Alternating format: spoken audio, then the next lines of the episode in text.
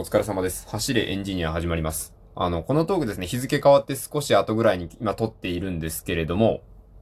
ついさっきまで洗濯機を回す音がね、隣か上の階かどっかから聞こえてきてたんですよ。まあ僕ね、まだ寝てるわけでもないんで、洗濯機の音とか、まあうちのマンションそんな響くほどでもないので、まあ全然ね、腹が立ったりとかしなかったんですけど、僕が学生の時に住んでいたアパートで、そういうなんかその夜中にいろいろ音が出るっていう話がね、いろいろあったんでね、なんかその話しようかなと思うんですけど、あの、端的に言うとですね、楽器をやられる方がね、隣ぐらいに住んでたんですよ。隣か、多分、あのね、音の聞こえ方からして、僕耳がいいんでなんとなくわかるんですけど、おそらく斜め上ぐらいの階から来てたんですね。あの僕が101号室に住んでいたとすると、202とか、なんかそんぐらいのところからね、聞こえてきたんです。ただね、あの、アコースティックギターっていうんですかね、僕楽器はあんまり詳しくないんですけど、あの、アコギってやつ。まあ、あの、それが聞こえてきてたんですよ。で、なんかめちゃくちゃ上手いわけではないんですけど、すっごい下手なわけでもなくて、ただ、曲にはなっていないけど、音を出してみたいな感じだったんですね。まあ、あのー、夜中で本当に寝てる時ぐらいにも聞こえてきてはいたんですけど、僕、音があっても結構寝れるタイプっていうのと、あの、ギターの音って、そうなんかあんまりジャカジャカしなかったら、そんなにね、嫌な気持ちしないんだなっていうのすごい思いました。なんというか、うまいこと BGM になっているというか、なんか、ああ、今間違えたなとか、ああ、頑張れ頑張れって、あなんか昨日より今日の方が上手いんじゃないかなとか、なんかそんなことをね、思いながら、あの、その斜め上に住んでいる人のギターをね、ちょいちょい聴いていたんですよね。なんかこれがものすごい下手だったらそれはもちろん耳障りやなってなったと思うんですけど、逆に上手すぎても、こうなんか曲として成立しすぎていても、ずっと聴いていたらなんかもう飽きるというか、こうもう多分徐々に耳についてくるような感じになったんかなと思うんです。だからちょうど、なんか曲にはなってっていないな？これぐらいの感じのね、あれだったからすごくね、あの、耳にな、馴染む、耳馴染みのいい感じでね、なんか住んでいたのかなって思うんですね。あとね、あ隣の家がですね、その、またこれも学生の時の話なんですけど、隣の部屋に住んでいた方が、微妙に生活の、あの、サイクルが僕とずれていて、まあ、寝ようかなぐらいのところで、ちょっと、あの、帰ってきて、もう家事したりみたいな感じだったんですけど、あれね、僕もそれ多分僕がものすごく音に関して寛容なだけなのかわかんないんですけど、まあそれこそね、洗濯機とか回すんですけど、あんまりね、あの、なんて言うんですか。嫌じゃない。あの、お互いやっぱり一人暮らしなんですよ。学生ばっかりが住んでいるアパートだったんで、別に寮とかってわけではないんですけど、やっぱりみんな、あの、学校の近く住んでたんで、学生、同じ大学かなっていうぐらいの感じの学生がね、すごいたくさん住んでたんですね。なので、あの、まあ、僕も当時一人だったので、まあ、今も一人なんですけど、当時一人で住んでいて、夜やっぱり、なんかどうしてもこう、なんか、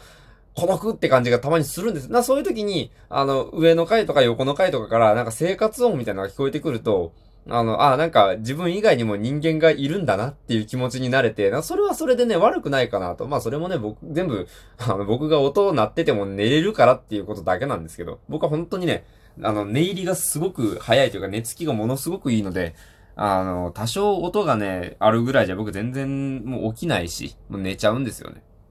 だからなんかやっぱり一人で住んでる時にそういう隣の人の生活音みたいなのにはすごい、あ助けられていったところもあるのかななんて思うんですね。まあ、それこそ僕もそんなにね、あの、すごく規則正しい生活しているわけでもないので、僕の立てる、その夜の生活音とかで多少ね、あの、迷惑もかけてたりするところあるのかなとか思うんでね、そういうのってお互い様じゃないですか。だからね、全然なんかそういうのって、うん、少しぐらいはね、許そうかなって思ってたんですね。まあ、ただね、あのー、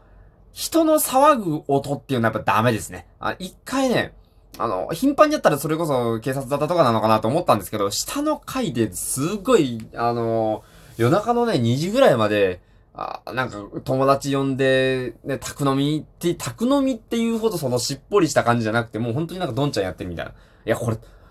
上は、僕上だからまだいいけど、隣とかほんとひどいんじゃないかなぐらいね、もう騒いでる時があって、そういうのが、本当に、あの、4年間住んでて、まあ、ほんと数回だったんで、まあ、そんなにね、あの、騒ぎ立てることじゃないかなと。まあ、僕そんな宅飲みとかしないから、これはあんまりお互い様にはできないんですけど、まあ、なんかそういうこともあったので、やっぱね、あの、生活音は生活してる時の音なので、よほどわざとらしくとったんばったしない限りは許すんですけど、あの、宅飲みはもうちょっと節度持ってほしいですよね。家でやるんだったら別に家でやることをね、否定したりしないですけど、時間考えてね、もうちょっと静かにしてくれよとはね、思うんですよね。やっぱそれって、その不要、今のね、ご時世の言葉から言うと不要、不要不急というか、別にね、やらなきゃいけないことじゃないじゃないですか。なので、そこはね、もうやっぱ時間見て静かにしなきゃなって思うわけなんですよ。まあでも、そうやってこう、うるさい時って、やっぱ注意しに行ったりする方いると思うんですけど、やっぱこのご時世、なんか、あのー、ね、なんか、急に感触を起こして、ね、なんかその、刺されたとか、もうなんかそういう、なんか、ね、なんだ、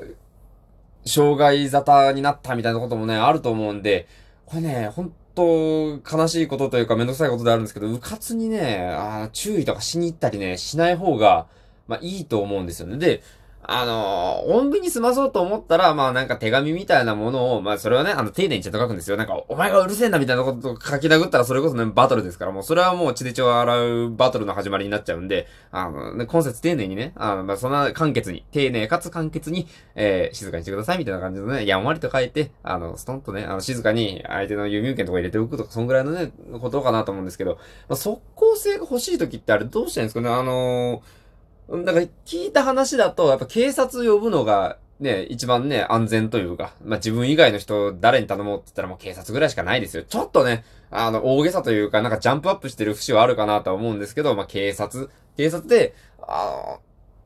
ただね、あの、下の階の人がどんちゃんやってるとかっていうんじゃなくて、なんかその、あ、なん、なんていうの、多少ね、おひれをつけて言った方がいいみたいな風に聞くんですけど、でもそれもなんかね、ちょっと嘘ついてるみたいで、あんまりなんかいい気持ちしないですよね。できるだけね、あの、正直に、こうね、下の階の人が、あの、なんかすごい、飲んで、暴れてうるさいから、なんかなんとかしてほしいですみたいな感じで言ったらいいのかもしれないんですけど、でもね、なんか僕もやっぱり、あんまりね、その、警察の人も暇じゃないから、そんなことでね、呼ぶ気にもならないから、僕はちょっと、そんなに頻繁じゃなかったんで我慢するって道を取ったんですけど、まあ、大家さんとか管理会社に言うのが先なんですかね。確かにそんな気がするな。うん。自分で出てね、たなんかおかしいなと思ったらやっぱそうですよね。その、いきなり警察に言うっていうよりは先にね、大家さんとか、まあその大家さんっていう存在がこう、あまりなんか存在感がないタイプのアパートとかもあるじゃないですか。僕が今住んでるところはそんな感じなんですけど、なんか、まあそういう場合は、やっぱり管理会社とかになるんですかね。管理会社とかに言っていけば、それこそね、あの、後日、共用スペースに、あの、あんまり騒がないでくださいみたいなことがね、しれっと貼ってあったりすることはあると思う。まあなんか、そういうようなことがね、あるんじゃないかなと思います。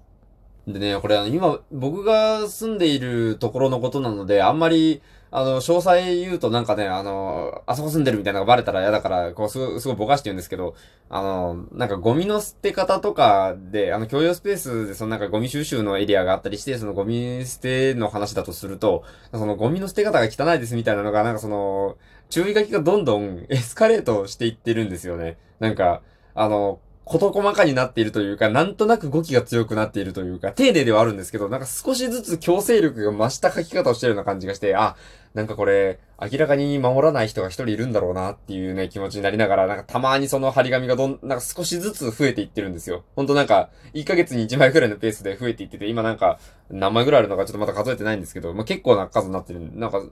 なので、こう、そういう僕以外の存在、何かしら、まあ、いい意味ではないですけど、何かしらのそういう、こう、目立つ存在がいるんだなっていうことを、なんとなくそういうところから知ることがあるよな、っていう気持ちにね、なったっていう話を最後にしておきます。あのそんな感じで、あの、多分皆さんもね、あの、賃貸のアパートとか、マンションとか住んでいる方は、そう、なんか、騒音というか、生活音みたいなところあるかと思うんですけど、まあなんか、あの、お互い様っていうところで、えー、穏便に済ませる人はね、済ませていただくとね、あいいんじゃないかなというようなお話でした。まあね、あんまりひどい時はね、やっぱり管理会社にね、言った方がええかなと思うんで、まあそんなところで、今日はふと、そういう話がしたくなった。まあね、あの、もう終わったんですけど、洗濯機の音が聞こえてたんで、そんな話でございました。えー、それでは、皆さんからのね、えー、質問、感想、相談などのお便りでお待ちしております。それでは、ご清聴ありがとうございました。お疲れ様でした。失礼いたします。